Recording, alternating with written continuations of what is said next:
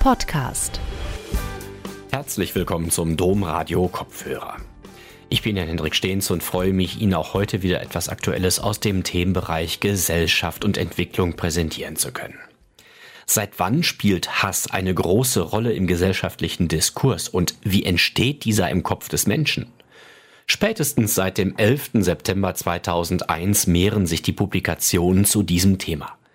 Reinhard Haller ist Psychiater, Psychotherapeut und forensisch-psychiatrischer Gerichtsgutachter. Er geht in seinem Vortrag zunächst der Frage nach, was Hass eigentlich ist, Trieb, Emotion oder Leidenschaft. Anschließend geht er auf verschiedene Formen des Hasses wie den Narzissmus oder die Hassliebe ein und versucht zum Schluss eine Synthese des Hasses zu erstellen. Seinen Vortrag Der Trieb zur Grausamkeit, Psychodynamik und Psychopathologie des Hasses hielt Professor Haller im Rahmen des 25. Philosophikum Lech im September 2022. Gute Unterhaltung. Sehr geehrter Herr Vorsitzender, vielen Dank für die liebevolle Einführung. Sie wissen, das ist für einen Redner immer furchtbar, wenn er vorher gelobt wird, weil er kann da nur enttäuschen. Äh, lieber Professor Lissmann, Michael Köhlmeier, geschätzter Herr Präsident des Symposiums, Herr Bürgermeister, meine Damen und Herren. Äh, zunächst darf ich mich für die Einladung bedanken, auf dem Philosophikum Lech sprechen zu dürfen, obwohl ich ja kein Philosoph bin und die von mir vertretenen Nachbardisziplinen, Psychiatrie, Psychologie, das Hassthema mit Ausnahme der Psychoanalyse erstaunlicherweise eher vernachlässigt haben. Erst nach den 9-11-Anschlägen und den nachfolgenden Terrorattacken hat es einen gewissen Auftrieb gegeben, etwa durch die Entdeckung des Hassschaltkreises im Gehirn durch Zecchi und Romeyer im Jahr 2008 man muss heute, wenn man über Psythemen immer spricht, was die Hirnforschung dazu sagt. Insgesamt sind aber noch keine befriedigenden äh, psychosozialen Erklärungsmodelle des Hasses entwickelt.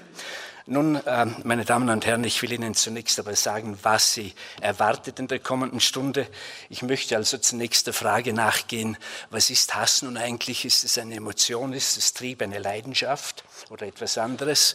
Ich möchte dann einige psychodynamische, also tiefenpsychologische Erklärungen, Hypothesen äh, geben. Freud, Adler, Fromm, Wormser, äh, Wurmser, Wurmser, Kernberg. Ich denke, einer besonderen, gesonderten Betrachtung verdient das Thema selbst Selbsthass und die Frage, ob es eine Hasspersönlichkeit gibt, die auch schon angeklungen ist und da vielleicht ein bisschen auf den malignen Narzissmus eingehen, auf die dunkle Tetrade und auch auf das Inselphänomen. Ähm, die Hassliebe, die ragt irgendwie heraus, wird also der nächste Abschnitt sein. Und dann versuche ich mich in einer ganzheitlichen Konzeption und in einer einem Versuch einer Synthese des Hasses. Sie wissen, das Thema des, äh, des äh, Symposiums lautet ja Anatomie des Hasses, also Aufschneiden des Hasses. Aber letztlich geht es bei der Anatomie ja immer darum, dass man zu einem ganzheitlichen, zu einem synthetischen Bild des menschlichen oder des psychischen Körpers kommt.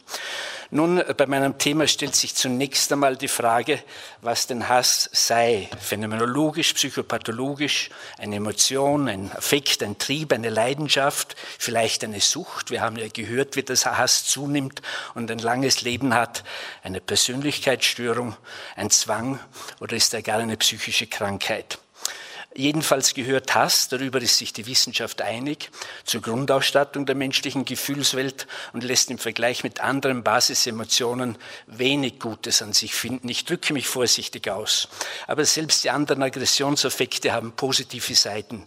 Wut tut bekanntermaßen manchmal gut, zumindest den Tätern, also weniger den Opfern, hat ne, äh, neben dem zerstörerischen Effekt auch einen kataralischen, also einen abfließenden, einen erleichternden.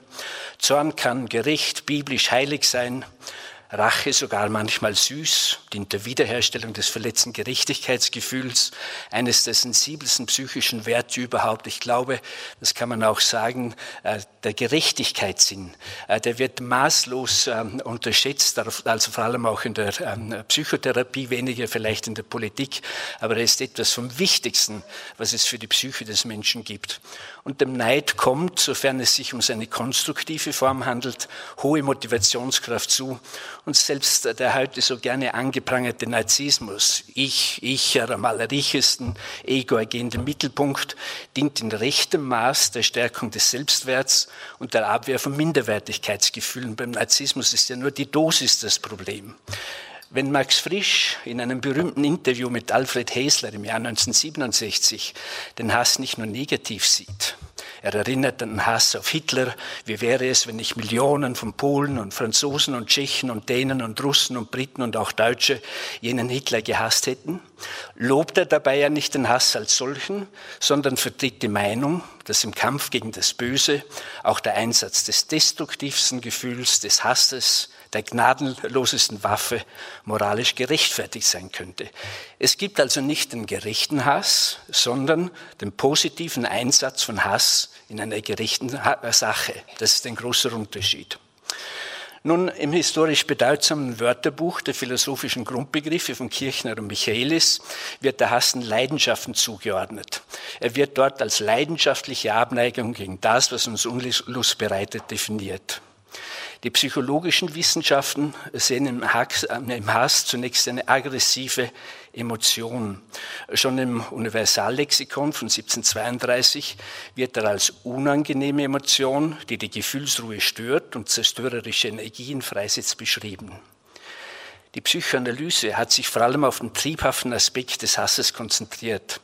Sigmund Freud sieht dem Hass einen Teil des dem Leben und der Libido, der Lust entgegengesetzten Todestriebes, während dessen Gegenspieler, der Eros, nach Bindung, Vereinigung und Verschmelzung tendiert, richtet sich der Todestrieb auf die Auflösung von Bindungen, auch jene im zwischenmenschlichen Bereich, auf Verletzung, ja auf Zerstörung. Das haben wir ja oft gehört schon. Wenn es dem Todestrieb gelingt, die ganze Persönlichkeit des Menschen zu beherrschen, entstehen pathologische, durch und durch bösartige Charakterstrukturen, wie man sie bei den großen Despoten der Menschheit und den schlimmsten Verbrechern sehen kann. Das waren ja alles keine Geisteskranken, wie wir so gerne mal sagen, sondern das waren bösartige Narzissten.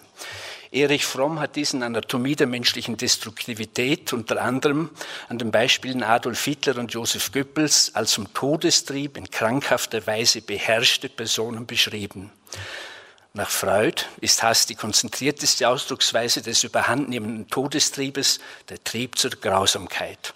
Als solcher gehe er aus dem narzisstischen Ich hervor, also das Ich, vor allem das narzisstische, ist älter und sei somit, so sagt Freud, älter als die Liebe. Das ist als gestern in der Diskussion anders gesehen worden. Dieser Interpretation schlossen sich spätere Psychoanalytiker bis in die heutige Zeit herauf an. So beschreibt der marxistische Literaturtheoretiker Terry Eagleton in seinem Werk über das Böse im Jahr 2011 den Hass als nach außen gewandten Todestrieb. Warum nach außen gewandt? Er kann sich ja nicht gegen das Ich wenden, weil es ja Narzissmus ist, was wir vorher als Vater bezeichnet haben. Und der Narzissmus lässt es nicht zu, dass das großartige Ich selbst angegriffen wird. Man wendet diesen Trieb sozusagen nach außen. Dies erklärt auch, weshalb Hass nie ein Gefühl der Erleichterung wie der Zorn oder der Befriedigung wie die Rache zurücklässt, sondern jenes der Freudlosigkeit und Leere. Alfred Adler, der Begründer der Individualpsychologie, erklärt mit seiner Schule den Hass zwar auch mit dem Konzept des Aggressionstriebes, sieht aber die Hauptursache in Minderwertigkeitsgefühlen. Wenn jemand an einer organischen Schwäche oder auch einer sozialen Benachteiligung leide, versuche er dies zu kompensieren, was zur Stärkung des Aggressionstriebes führt, zwangsläufig. Je intensiver eine Minderwertigkeit empfunden wird, desto stärker ist der Kompensationsversuch, in diesem Fall der Hass. Die daseinsanalytische Interpretation nimmt bereits die sich in der Erklärung des Krieges heute zunehmende Beliebtheit erfreuende Demütigungshypothese vorweg. Ich muss dazu sagen, dass man sowohl den Ersten Weltkrieg als insbesondere den Zweiten heute mit der Demütigungshypothese überwiegend erklärt, als am Beispiel Adolf Hitler, dass es eben ein Mensch war, der aus seiner eigenen Entwicklung gewusst hat, wie sich Kränkung, Demütigung anfühlt. Sie wissen ja, Kryptarchisten, eine Freundin, äh, Straßenmaler, Maler, kein Dach über dem Kopf. Und bei diesem Gefühl hat er die Menschen emotionalisiert, hat er sie nach dem Gesetz der Psychologie der Massen äh, erfasst, weil er gewusst hat, wie wichtig das ist. Und ich muss sagen, ich glaube, es wäre auch wichtig, dass wir in der Betrachtung des Ukraine-Krieges auch der Demütigungshypothese Rechnung tragen würden, dann kämen wir vielleicht zu einem anderen Ende, vor allem wieder zum Gespräch, als es heute der Fall ist. Nach dieser Demütigungshypothese werden die Minderwertigkeitsgefühle, also die schwersten Formen der Kränkungen, die den letzten Mut nehmen, wie der Name ja sagt, hervorgerufen. Mit Hass versuchen die Betroffenen, sich für diese Demütigung zu rächen, den Demütiger zu bestrafen und zu zerstören, sich aber selbst gleichzeitig im Sinne der Überkompensation in eine machtvolle, in eine überlegene Position zu bringen. Ich glaube, dass das mit dem Hass im Internet auch ein ganz wichtiger Mechanismus ist, dass man dort als der große Beherrscher des Netzes sozusagen sich selbst in eine grandiose, gottgleiche Position erhöht. Die nunmehrige Überlegenheit des ehemals Gedemütigten äußert sich individuell in kalter Arroganz, in Zynismus und Hass, zwischenmenschlichem Mobbing und gesellschaftlichem Krieg. Wenn nun der jetzt zum Opfer gewordene ursprüngliche Täter auf diese Demütigungen mit neuerem und noch stärkerem Hass reagiert, nimmt der Hass einen nicht enden wollenden Lauf. Es entsteht eine Unterlegenheits-Überlegenheitsspirale, welche von Hass beschleunigt wird und um Kränkungen, Minderwertigkeitsgefühle, Selbstwert, Wiedergutmachung des verletzten Gerechtigkeitsgefühles kreist. Adler unterscheidet im Übrigen zwischen Phasen des heißen Hasses, in denen ähm, es vor allem um Rache geht, und der kalten Phase, in welcher Abwertung, Zynismus und Vernichtung im Vordergrund stehen. Leon Wurmser sieht im Hass eine Kompromissbildung mannigfacher innerer Kräfte, gleichsam ein Konvolut psychischer Momente. Dabei sei, sei, so sagt Wurmser, die, menschliche, äh, die Missachtung der menschlichen Würde etwas ganz Entscheidendes, etwa durch Beschämung, Entwertung, Diskriminierung oder Verachtung. Hass als scheinbar sinnlose Aggressivität tritt ja auf, wenn die psychologischen Triebe wie Wollen, Sehnen, Begehren und Entscheiden können massiv blockiert werden. Jeanette Fischer, die glaube ich auch unter uns weilt, sieht das in ihrem Buch ganz ähnlich. Wurms erhebt in der Hassentstehung das durch Unterdrückung des aggressiven Potenzials auftretende Ohnmachtsgefühl heraus. Das ist etwas ganz Entscheidendes. Darauf muss ich noch kommen, auf das Ohnmachtsgefühl, welches auch durch Überflutung mit Angst, durch permanente Beschämung, mit denen man dem Menschen einen der wichtigsten Schutzfaktoren nimmt, die Scham, oder durch Kränkungen hervorgerufen werden kann. Otto Kernberg, der bedeutendste lebende Psychiater, betont in der Dynamik des Hasses die, die Bedeutung des destruktiven Neides und die Bindung an traumatisierende, sadistische, frustrierende, quälende Objekte, die man nicht vernichten kann, weil man sie lebensnotwendig braucht. Wie dies etwa in pathologischen Eltern-Kind-Beziehungen, in kollusiven Partnerschaften oder wenn man mit einem narzisstischen Chef zusammenarbeiten muss, der Fall sein kann. Kernberg sieht den Hass so stark im Charakter verankert, dass es zu massiven Rationalisierungen komme, welche zu Verzerrungen der Ich- und Über-Ich-Funktionen führen. Man denke aktuell etwa an das gar nicht mehr christliche Über-Ich, mit welchem Teile der russisch-orthodoxen Kirche den Angriffskrieg auf die Ukraine gutheißen. Mehrheitlich wird Hass als aggressive Emotion, als berechnende Destruktion, als Trieb zum Tod beschrieben. Und der Zusammenschau aller Überlegungen, Theorien, Definitionen und Beschreibungen, die es zu diesem dunkelkalten Gefühl gibt, scheint jene als zerstörerische Leidenschaft mir noch die treffendste zu sein. Denn Leidenschaft ist eine das Gemüt völlig ergreifende Emotion und umfasst die kognitive Verfolgung von Zielen, zwar menschlich, aber auf einer niedrigen Stufe angesiedelt, nur knapp über den Trieben, also ziemlich primitiv. Alle Forscher sind sich aber einig, das haben Sie in den äh, Vorträgen schon gehört, Hass ist der Gegenpol oder das Gegenteil der Liebe. Eigenartigerweise ist aber Hass in christlich-jüdischen Religionen anders als Zorn keine Sünde. Haben Sie das schon einmal überlegt? Im Gegensatz zu den buddhistischen, wo er neben Gier und Verblendung zu den drei Geistesgiften zählt. Warum das so ist, kann ich als Nicht-Theologe kaum erklären. Ich hoffe, ich bekomme auf diesem Symposium hier Antwort darauf. Manche argumentieren, da Hass zum Wesensgehalt jeder Sünde gehöre, brauche es keinen eigenen Tatbestand. Thomas von Aquin schreibt in den Reflexionen, in denen er sich mit dem Zusammenhang von Liebe und Hass befasst, wie folgt. Ich muss Ihnen das zeigen, wie gesagt, in der Hoffnung, dass mir das jemand erklärt. Ich verstehe es nicht. Die Auswirkung des Zorns ist stärker als die des Hasses. Deshalb wird Hass nicht zu den Hauptsünden gerechnet. Zum Begriff der Hauptsünde gehört, dass sie eine starke Anziehungskraft ausübt, sodass von ihr getrieben viele Sünden begangen werden. Der Zorn nun, das, das Übel unter den äh, Gesichtspunkt des Guten erstrebt, wirkt mächtiger als der Hass, der das Böse als Böses sucht. Daher ist der Zorn eher eine Hauptsünde als der Hass. Nun, die schlimmste Form des Hassens ist der Selbsthass.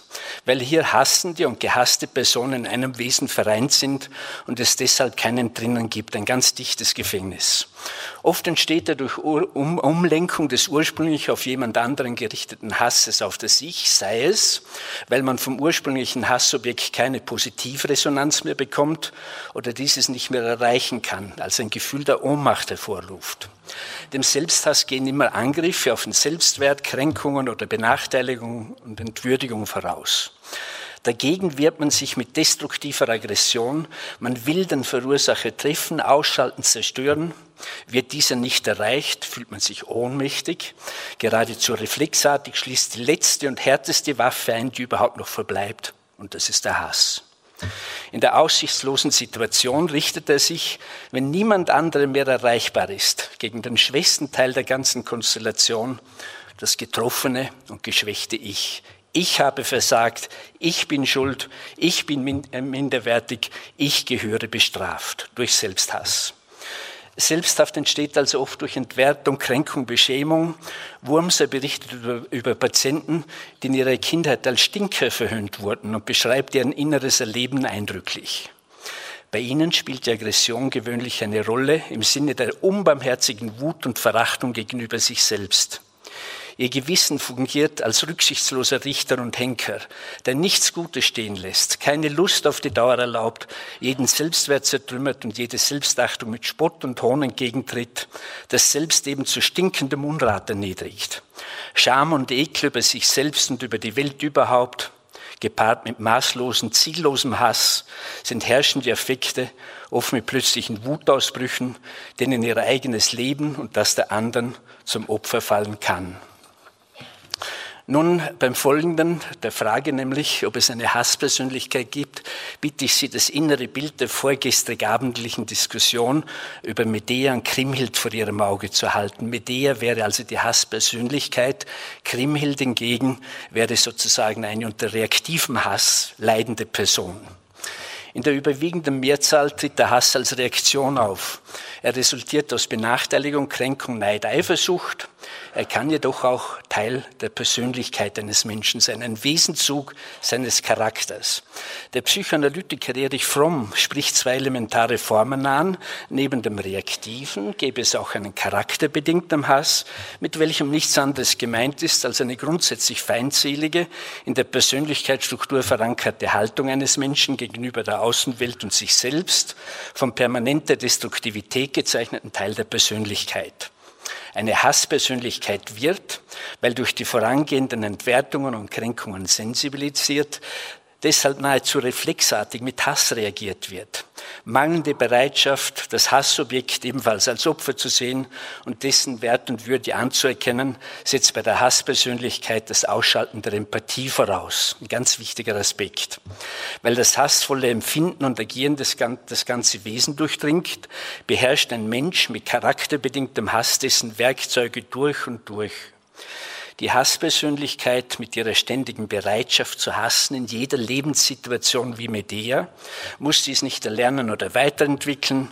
Sie kann sich auf ihre Fähigkeit zur Schuldzuweisung, zur Entwertung und letztlich zur Zerstörung verlassen. Auch manche psychischen Störungen lassen sich als Hass gegen die eigene Person interpretieren. Dies beginnt mit allen zu Minderwertigkeitsgefühlen führenden neurotischen Störungen und dem Masochismus in der sexuellen Perversion, bei der die volle sexuelle Befriedigung mit dem Erleiden von Schmerz, Qual und Demütigung verbunden ist. Auch äh, Suchterkrankungen gründen zum Teil in tiefer ähm, Ablehnung der eigenen Person. Man denkt, wenn jemand mit einer Leberzirrhose äh, sich noch allabendlich zwei Liter Wein zumutet, wie sehr der sich hassen muss. Bei der Anorexia nervosa, der Magersucht, versagt, versagt man sich selbst die notwendige Nahrung und mutet sich eine qualvolle, manchmal tödlich endende Abmagerung zu. Anorektikerinnen berichten über einen regelrechten Hass, den sie auf den äh, ihnen als viel zu dick und unförmig scheinenden Körper entwickelt hätten. Zu Selbsthass führt auch die Dysmorphophobie, eine sehr belastende psychische Störung, bei der sich Betroffene körperlich hässlich oder gar entstellt fühlen, obwohl sie objektiv gar keinen auffallenden Makel haben. Bei der heute mit einer mittleren Prävalenz von 1,6 Prozent, vor allem junge Frauen betreffenden Borderline-Persönlichkeitsstörung, gehört der sich durch Selbstverletzung manifestierende Hass gegen die eigene Person zu den Hauptsymptomen. Heutzutage ist der Zwang zur Selbstoptimierung, dem wir alle ein Stück weit unterliegen, wenn dieser nicht, diesem nicht Genüge getan werden kann, eine Selbsthassquelle ersten Ranges. In tragischen Fällen enden Selbstablehnung und Ich-Hass im Suizid, den man auch als hassvolle Zerstörung der eigenen Existenz interpretieren kann. In der modernen Persönlichkeitspsychologie gibt es jedoch den Begriff des Hasscharakters nicht und in den psychiatrischen Diagnoseschemata, die sonst alles enthalten, ist jene, jene einer Hasspersönlichkeit nicht enthalten.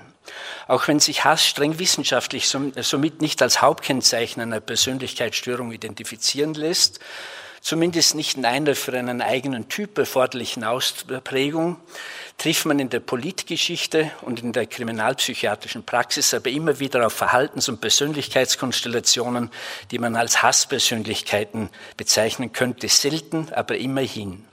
Gemeint ist damit die frühe Prägung von Charakter und Verhalten durch negative Einflüsse, welche das Wesen eines Menschen auf Dauer bestimmen und zu einer permanenten Hassbereitschaft führen, von der Jugend bis ins Greisenalter.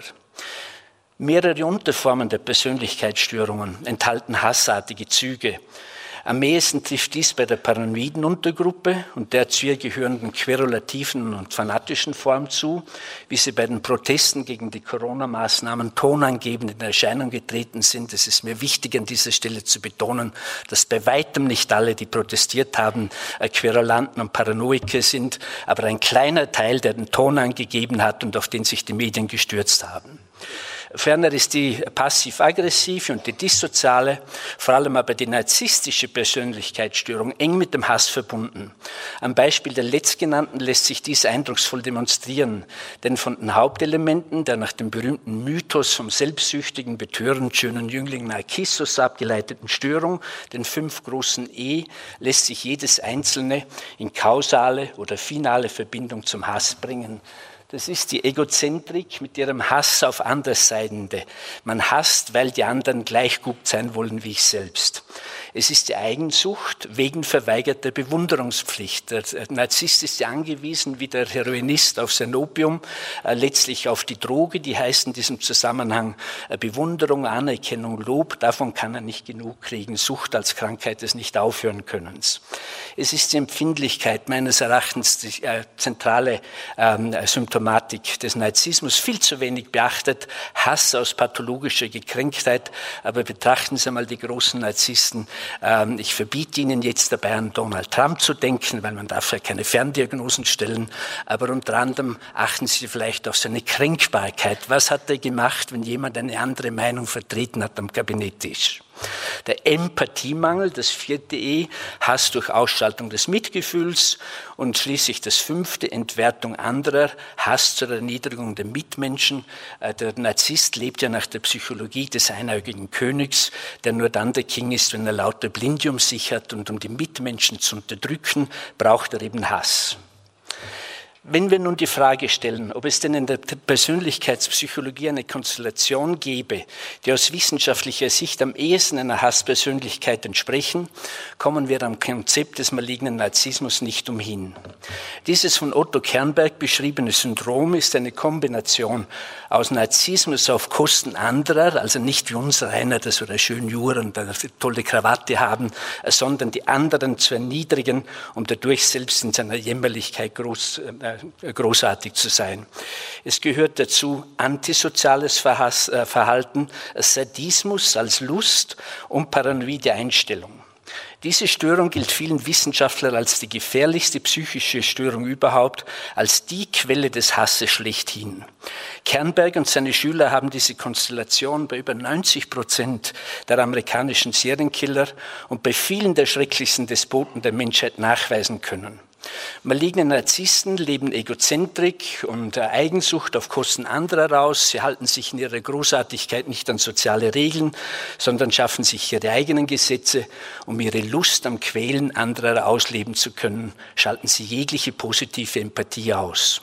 Da sie in krankhafter Weise misstrauisch sind, vermuten sie überall Feinde, sind aber nach Verbrechen auch schwer zu identifizieren, weil sie so misstrauisch sind, weil sie mit dem Gefühl des Spions in der fremden Stadt eben durch die Welt gehen. Das seltene Syndrom des bösartigen Narzissmus gibt es übrigens auch bei Verbrecherinnen, und zwar, wenn Sie das genau nachlesen, in geradezu klassischer Form bei den Giftmörderinnen. In neuerer Zeit wurde von der Persönlichkeitspsychologie ein als dunkle Tetrade bezeichnetes Konzept forciert, welches quasi einer Adaptierung des malignen Narzissmus für den wirtschaftlichen Bereich entspricht. Es beruht auf dem von zwei kanadischen Psychologen entwickelten Entwurf der dunklen Triade, der auch als dunkler Dreiklang bezeichnete Kombination von Eigenschaften enthält die Persönlichkeitsmerkmale von Narzissmus, Machiavellismus, das kommt hinzu, und subklinischer Psychopathie.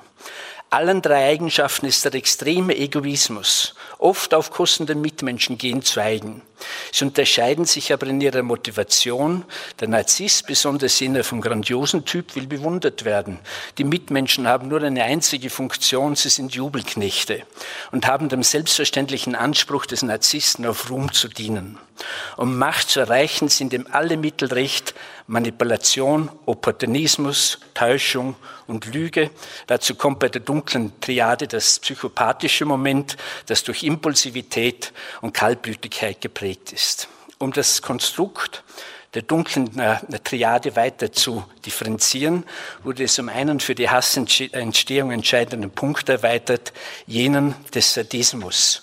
Also zur dunklen Triade gehört zusätzlich noch der Sadismus dazu, diese Lust, diese Freude am Leid anderer. Ich glaube, was Professor Lissmann gestern gesagt hat, dieses Lustvolle am Hass ist psychoanalytisch betrachtet vor allem sadistische Freude.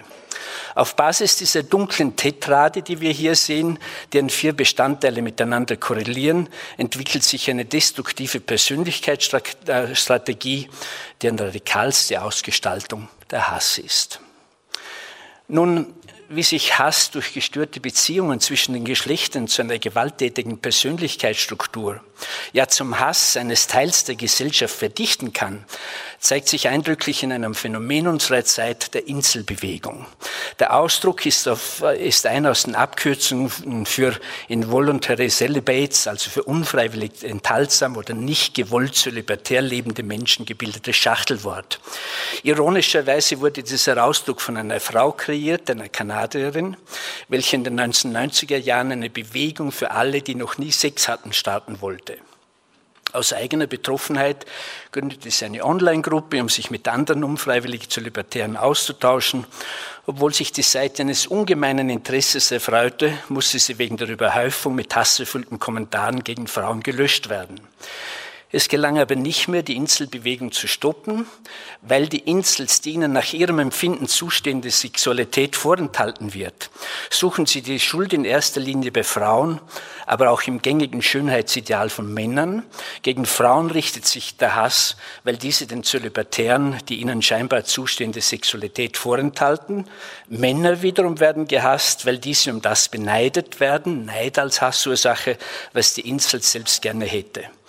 Insel sehen sich ausgeschlossen, benachteiligt, ungerecht behandelt und immer zu wenig geliebt. Von durchgehendem Selbstmitleid geplagt, fühlen sie sich als Verlierer, leiden unter Selbstwertzweifeln und Minderwertigkeitsgefühlen. Hinter ihrer nihilistischen Einstellung steckt aber eine ständige Suche nach Wertschätzung. In der ständigen Frustrierung liegt die Wurzel für Entwertung und Degradierung anderer. Gespeist von kompensatorischen Größen und Vergewaltigungsversehen, wächst daraus Hass. Zu welchen Hassexzessen eine derart neurotisierte, aggressive Forderungshaltung führen kann, zeigt der durch die Inselideologie motivierte Amoklauf von Isla Vista oder Isla Vista, ich weiß nicht, wie man das ausspricht. Im Mai 2014 erschoss der 22-jährige Elliot Roger in der Nähe des Campus der University of California sechs Menschen und verletzte 13 weitere zum Teil schwer. Nachdem er mit seinem Auto mehrere Fußgänger und einen Fahrradfahrer verletzt und auf weitere Passanten blind geschossen hatte, geriet er in einen Schusswechsel mit der Polizei, flüchtete und suizidierte sich. Elliot Roger stand wegen Hypersensibilität, Empfindlichkeit, Kränkbarkeit und autistischen Zügen, gehemmte ähm, Aggressivität sowie sozialen Angststörungen schon seit seinem achten Lebensjahr in psychiatrischer Behandlung. Weil er sich in der Schule immer wieder gemobbt fühlte, wechselte er diese dauernd. Im Februar 2012 brach er die College-Ausbildung ab, zog sich sozial zurück und fiel immer wieder durch Gewalttätigkeiten, durch unmotiviert scheinende Hassausbrüche auf. Er machte machte bei psychiatrischen Untersuchungen aber einen ruhigen Eindruck und galt als ungefährlich. Den endgültigen Entschluss für den Amoklauf habe er in einer Nacht gefasst, als ihn Mitstudenten bei einer Party ignoriert hätten. In seinem letzten YouTube-Video beklagte er sich über die ständige Zurückweisung durch Frauen und erklärte seine Motivation für den Amoklauf mit Gekränktheit. Ich zitiere wörtlich.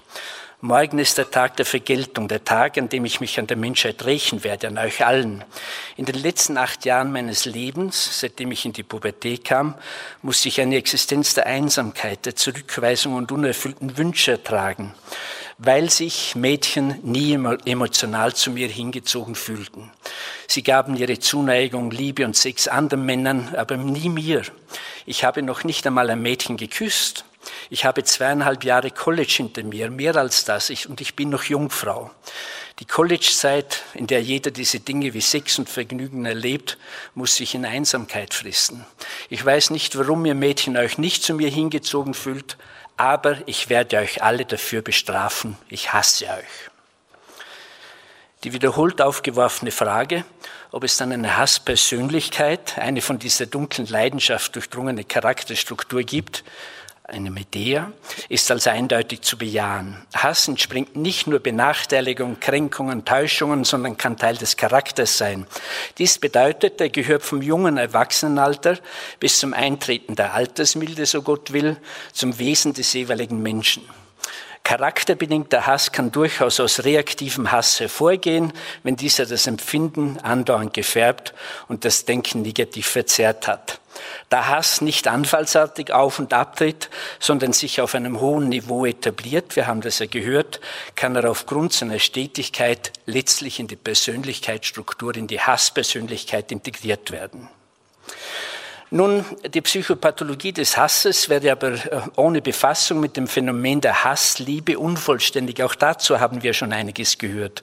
Weil wir diesen scheinbaren Widerspruch in sich alle kennen, weil der Hass als stärkste Art der Abneigung oft durch Gegenüberstellung zur intensivsten Form der Zuneigung beschrieben wird und nicht zuletzt, weil die Hirnforschung mit dem genannten Schaltkreis des Hasses, die auch hirnorganische Nähe dieser gegensätzlichen Gefühle nachgewiesen hat, sie sind viel näher näher aneinander gelagert, als es beispielsweise Hass, Wut und Zorn sind. Gemeinsam ist in beiden extremen Leidenschaft die Intensität. Beim Phänomen der Hassliebe stellt sich vor allem die Frage, ob diese Gefühle nebeneinander bestehen, ob man also lieben und hassen gleichzeitig kann, oder sie abwechselnd auftreten und was gegebenenfalls am Anfang steht. Liebe oder Hass? Zunächst steht fest, dass der Hassliebe nicht ein ambivalentes Empfinden gegensätzlicher Gefühle zugrunde liegt, sondern eine chronologische Abfolge der gegensätzlichen Zustände, welche allerdings rasch ineinander umschlagen können.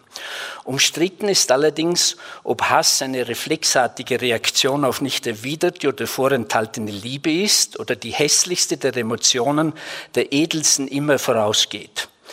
Thomas von Aquin sagt dazu, Notwendigerweise ist die Liebe früher als der Hass und notwendigerweise wird nichts gehasst, wenn nicht dadurch, dass es äh, dem mit dem Geliebten übereinstimmenden entgegengesetzt wird. Und demgemäß gilt, dass jeglicher Hass durch Liebe verursacht wird. Auch Sören Kierkegaard sieht es ähnlich. Der Hass ist die Liebe, die gescheitert ist, ein berühmtes Wort. Ebenso sieht es der schon oft genannte Aurel Kolnay, denn während bei der Liebe der anderen, während bei der Liebe der andere unkritisch bejaht werde, sagt Kolnay, komme es im Hass zur hyperkritischen Verneinung des anderen. Der Hassende begebe sich auf maximale Distanz zu seinem früheren Liebessobjekt, das er aus seinem Leben entfernen wolle, so dass man den Hass als der Superlativ der Entfernung, Superlativ der Entfernung bezeichnen können. Erich Fromm und viele Entwicklungspsychologen verorten die an sich im analen Stadium angesiedelte Entstehung des Hasses auf einen früheren Entwicklungszeitpunkt als die der Liebe, nämlich in die orale Phase. Die Behauptung, man hasse nur, wo man geliebt habe, sei absurd, sagt Fromm. Nach seiner Meinung wandle sich bei der Hassliebe nicht Liebe in Hass um, sondern es sei der verletzte Narzissmus des Liebenden als etwas Älteres, als die Nichtliebe, die den Hass verursache. Denn die Mutter eines ermordeten Kindes habe dessen Mörder ebenso wenig geliebt, wie der Gefolterte seinen gehassten Folterknecht jemals liebt. Der Philosoph Arndt Pollmann, ich glaube auch er ist unter uns, sieht in Unfairness, Missachtung, Liebesentzug die drei wichtigsten Anlässe für Hass in Liebesbeziehungen. Das kann ich nur bestätigen, wenn zu mir Menschen in Partnerschaftsberatungen kommen, die dann äh, die Beziehung gerade vor Hass trieft. Dann gibt es immer, zunächst sagt man, wir haben uns auseinandergelebt. Das zweite ist dann, mein Partner ist ein wahnsinniger Narzisst. Und das dritte ist, ich werde dauernd gekränkt. Und Kränkungen tun natürlich besonders weh, wenn sie für jemanden erfolgen, die wichtig sind. Der Kränkung fällt umso schwerer aus, je näher mir die Person des Kränkenden steht. Hassliebe äh, entwickelt sich aber auch bei empfundener Abhängigkeit, die immer mit Gefühlen des Freiheitsverlustes, des Ausgeliefertseins und der eigenen Ohnmacht verbunden ist, sowie und mit dem in jeder Partnerschaft unvermeidlichen Machtkampf. Jede Partnerschaft ist ein Machtkampf, ähm, jede Ehe ist ein Kampf, der mit Dringen beginnt, äh, bekanntermaßen. Kommt es im Streben nach Entscheidungsfreiheit und Autonomie zu ständigen Frustrationen, wird sich allmählich ein Gefühl einstellen, sich gegen die einengende Person wehren, ja diese bekämpfen zu müssen.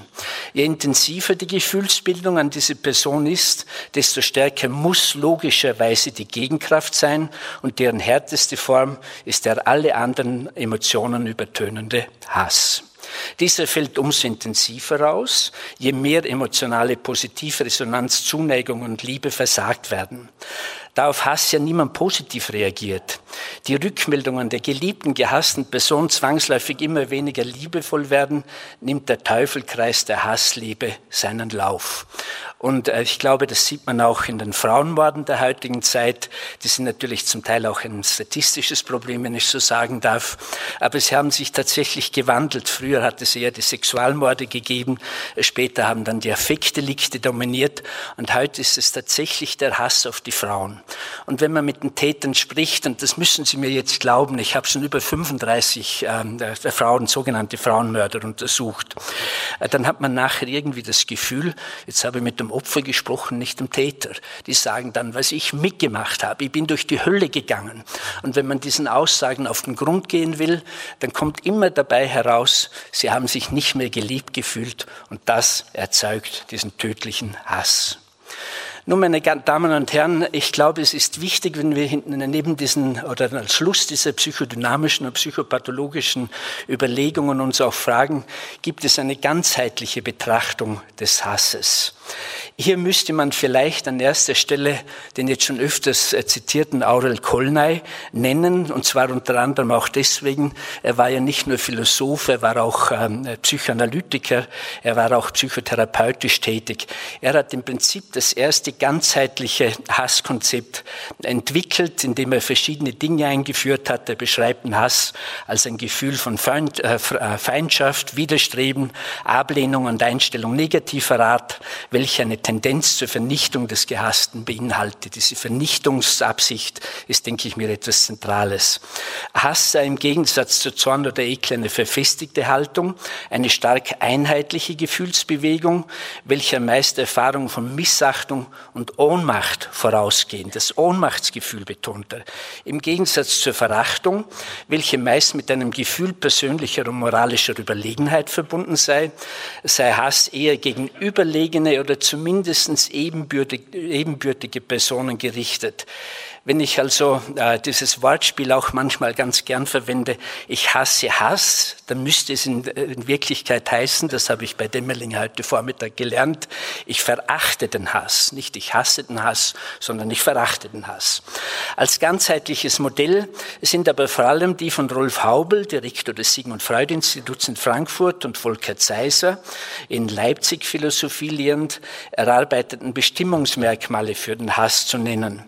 In ihrem Werk Hass und Gewaltbereitschaft aus dem Jahr 2007 zählen sie eine Reihe spezifischer Kennzeichen auf, welche bereits ein recht komplexes Bild des Hasses ergeben.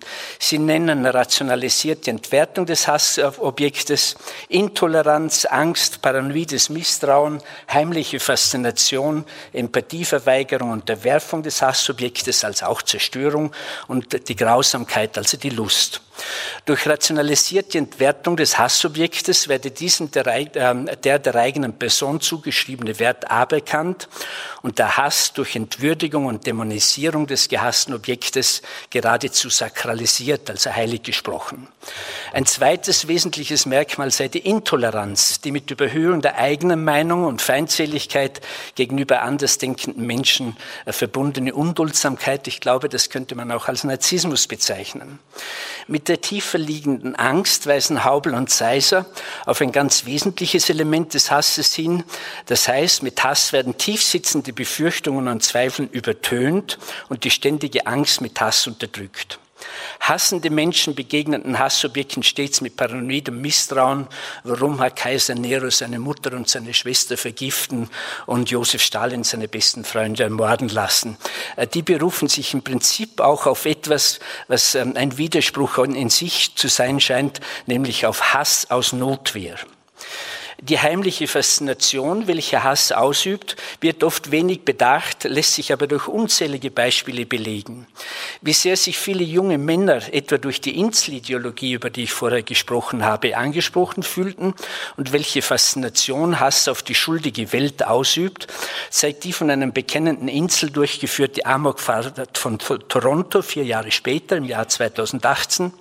Getrieben vom Hass auf Frauen aus besagten Gründen raste der 25-jährige IT-Student Alek Minassian mit einem Lieferwagen auf den Gehsteig einer belegten Straße und fuhr gezielt gegen Passantinnen vor allem. Zehn Menschen wurden getötet und 15 weitere schwer verletzt.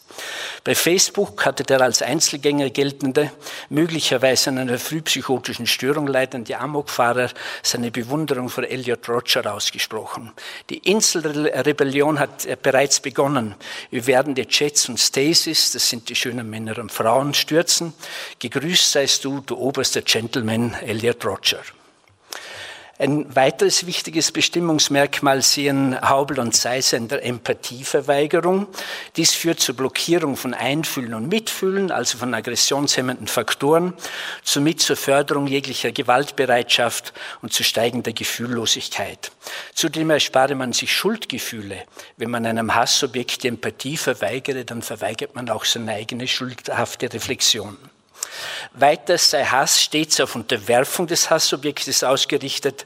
Dies erfolgt natürlich mit Demonstration der eigenen äh, Überlegenheit und letztlich auch durch Vernichtung. Als letztes Bestimmungsmerkmal des Hasses wird Grausamkeit angeführt mit der Grausamkeitslust wie sie bei Menschenopferungen, Folterungen, Kriegsgräueln vorkommen, werden die Angst und Schrecken verbreitende totale Hemmungslosigkeit nicht nur demonstriert, sondern an potenziell Gleichgesinnte zur Nachahmung appelliert. Das ist die Faszination, die gefährlicherweise vom Hass ausgeht. Nun, meine Damen und Herren, abschließend will ich versuchen, ich deklariere dies ausdrücklich als Versuch, aus den äh, dargetanen äh, psychodynamischen und psychopathologischen Hypothesen, aus den Erklärungsversuchen und Beschreibungen, die wir in der Literatur finden, ein Gesamtbild des Hasses zu entwickeln. Dieses psychosoziale Modell des Hasses könnte sich meines Erachtens wie folgt darstellen. Was ist also Hass? Nämlich Hass ist zunächst eine auf Zerstörung ausgerichtete Aggression. Dies entspringt dem Basisgefühl der Ohnmacht. Ohnmacht ist bei Hass immer vorhanden, auch wenn er ähm, von oben nach unten gerichtet ist. Wenn Sie das Beispiel nehmen der Judenverfolgung. Ähm, hier war, ich will das jetzt überhaupt nicht verherrlichen und schon gar nicht entschuldigen, aber hier war natürlich bei den Verfolgern immer das Gefühl, die sind uns weit überlegen, wir sind ohnmächtig, weil sie möglicherweise intelligenter, vor allem wirtschaftlich auch tüchtiger sind, ähm, als wir es sind und wir haben keine andere ähm, Möglichkeit sozusagen als das primitivste, das gefährlichste, das bösartigste, was es gibt, nämlich den Hass einzusetzen. Als drittes Kennzeichen glaube ich, es ist die Leitung einer destruktiven Emotion durch eine böse Idee, also diese eigenartige Verquickung. Es gehört dazu, und dazu die Ausschaltung der Empathie. Wenn ich Empathie sage, meine ich natürlich immer die positive Empathie. Ein Sadist ist auch empathisch, der weiß ganz genau, was seinem Opfer am meisten wehtut. Es geht um den Trieb zur Grausamkeit, den Sadismus. Ähm, etwas ganz Wichtiges ist die äh, Übertönung differenzierter Gefühle und Gedanken durch den Hass, der eine ganz primitive, über alles hinüberrodelnde Emotion sozusagen ist. Und es ist der spezielle zeitliche Ablauf. Bereits Aristoteles hat den stärker als bei den anderen Aggressionsaffekten ausgeprägten Zerstörungscharakter des Hasses in den Mittelpunkt gerückt. Er hat gesagt, der Hass, das Gegenteil der Liebe, verabscheut nicht nur einen Menschen, sondern möchte ihm auch äh, schaden.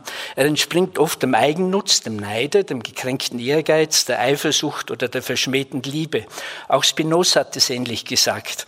Und schon äh, die genannten Haubel und Seiser folgern in letzter Konsequenz äh, geben Menschen, die hassen, aber erst Ruhe, wenn sie ihr Hassobjekt auch physisch vernichtet haben und darin die Bestätigung finden, über Leben und Tod entscheiden zu können. Also auch noch ein stark narzisstischer Gewinn, den man bei diesem Vernichtungsdrang hat. Ein basales Element, das in allen Interpretationen der Hassentstehung größte Bedeutung hat, ist das Gefühl der Ohnmacht. Wird die Aggression nicht in eine konstruktive Form umgewandelt, entsteht Hass. Wird sie gänzlich unterdrückt, löst sie Gefühle der Unfreiheit, des Ausgeliefertseins, kurzum der Ohnmacht aus. Wenn Menschen durch dauernde Angriffe auf den Selbstwert, durch Angstüberflutung, die natürlich auch ohnmächtig macht, oder traumatisierende Ereignisse wie Unfälle, Vergewaltigungen, Krieg in einen Zustand ohne Macht geraten, reagieren sie mit Ab- und Gegenwehr, mit psychischen Störungen, vielfältiger Art und auf Dauer mit dem primitivsten Reflex, der ihnen noch bleibt, und das ist der Hass.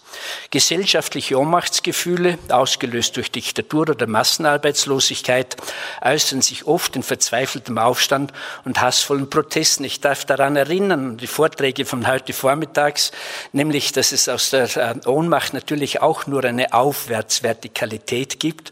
Und ich darf auch daran erinnern, dass die Ohnmacht der, letzte Zustand des Menschen vor seinem Tod, vor seiner gänzlichen Vernichtung ist. Als insofern hat sich diese Notwehrhypothese schon auch etwas an sich.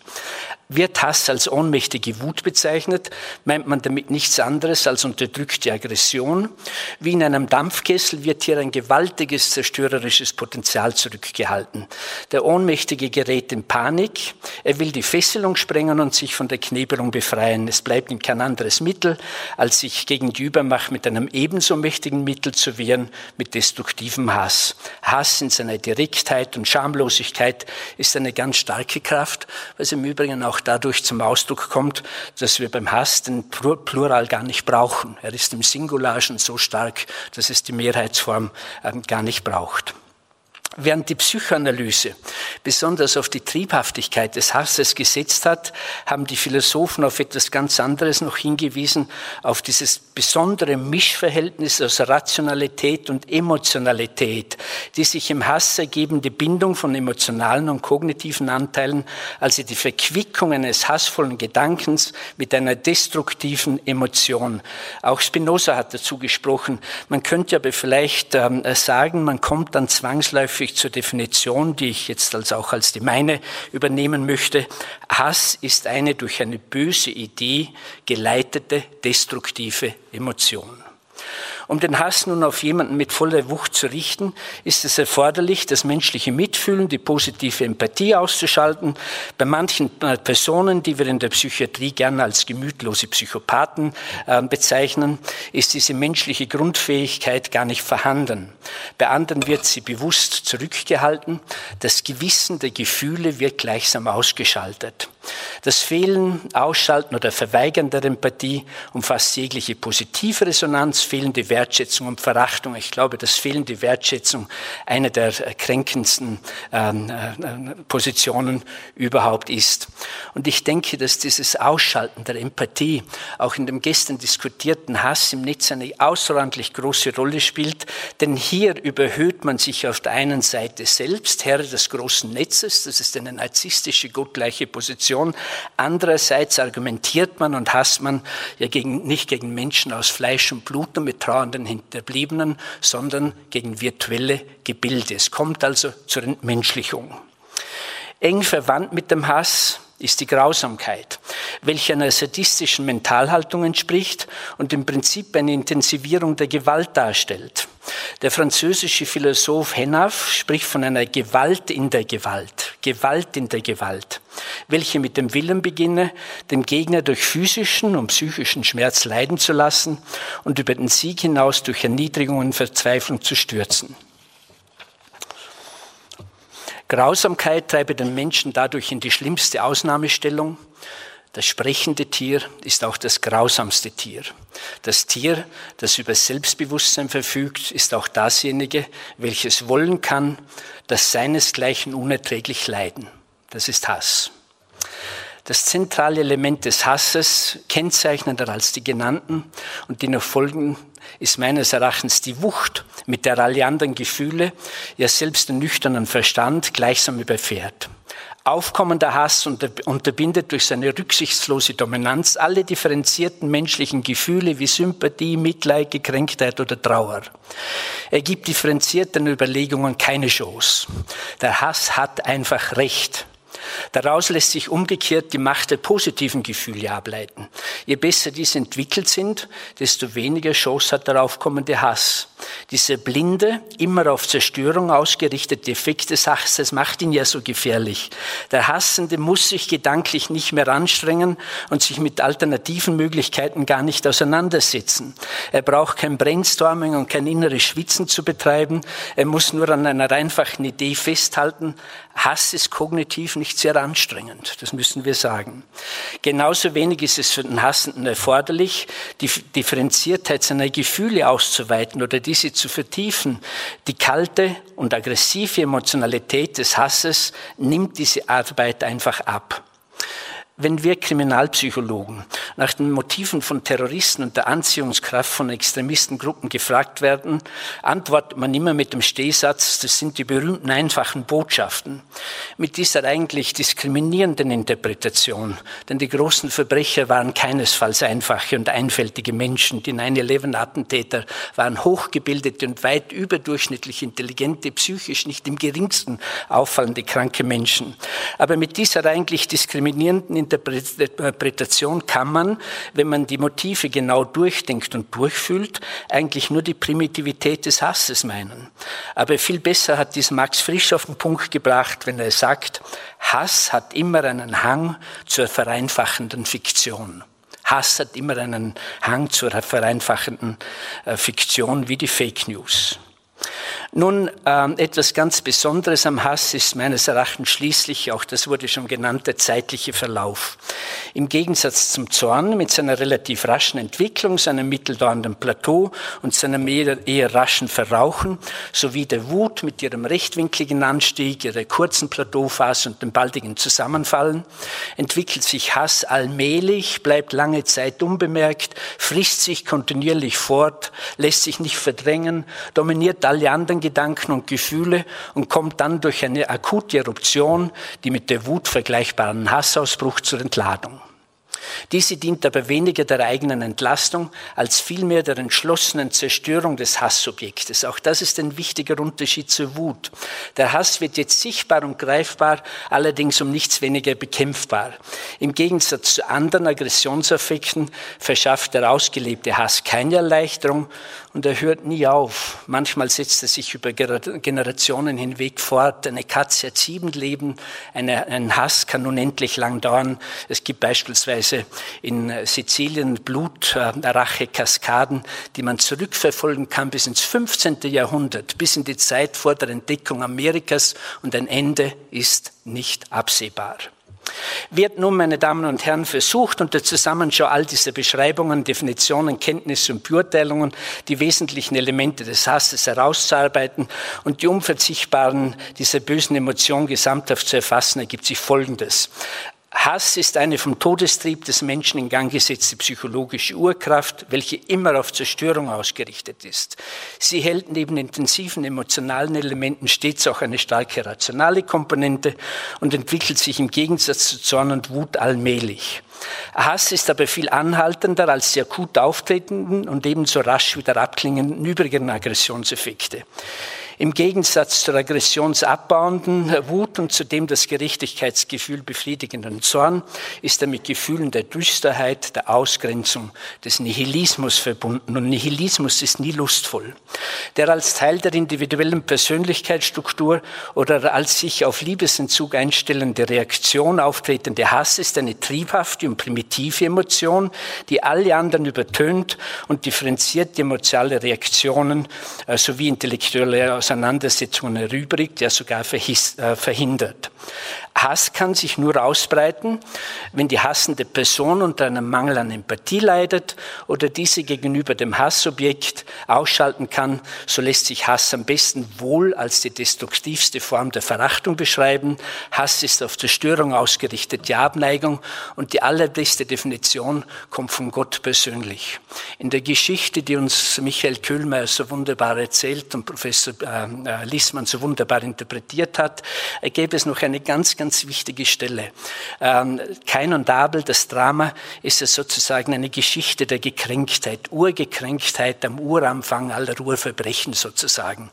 Und letztlich als ähm, Kain äh, gekränkt ist, weil eben Gott das Opfer seines Bruders wohlgefälliger betrachtet, da spricht Gott zu ihm heraus aus dem Busch. Und jetzt kommt die schönste Definition, die es für Hass gibt. Kein, du trägst in dir ein lauerndes Tier.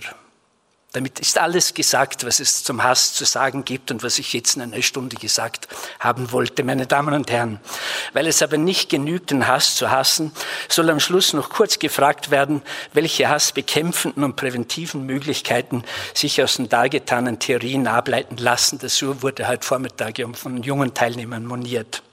Zentral ist dabei die Frage, wie es jedem Einzelnen von uns und der gesamten Gesellschaft gelingt, das in uns schlummernde und wirkende Aggressionspotenzial, heute wahrscheinlich stärker unterdrückt und mehr gestaut als je zuvor, in eine sozial verträgliche Form umzuwandeln.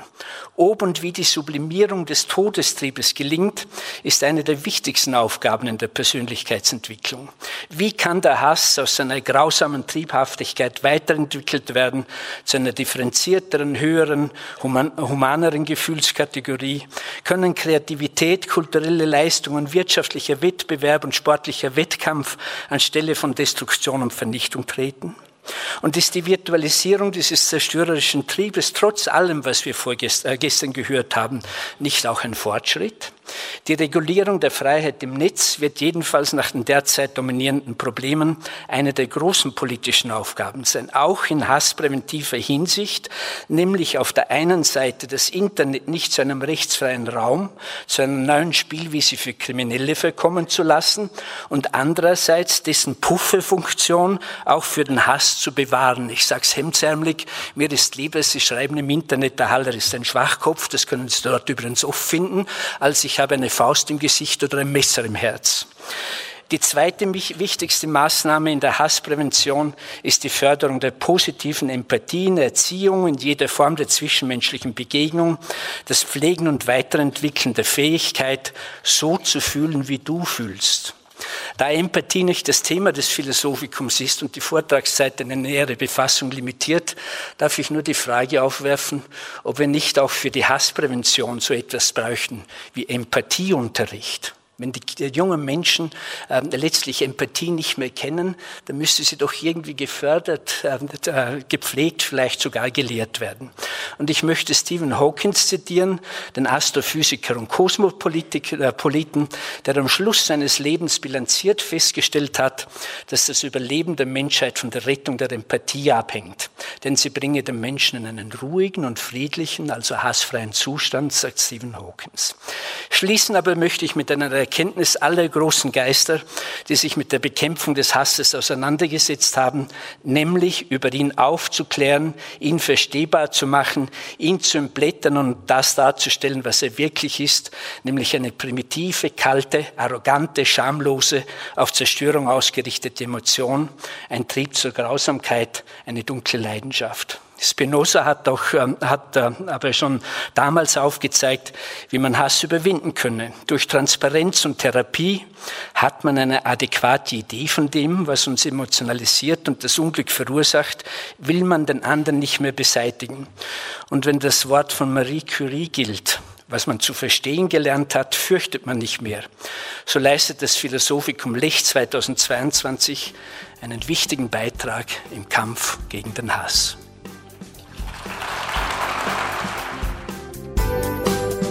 Domradio Kopfhörer. Weitere Informationen finden Sie auf domradio.de.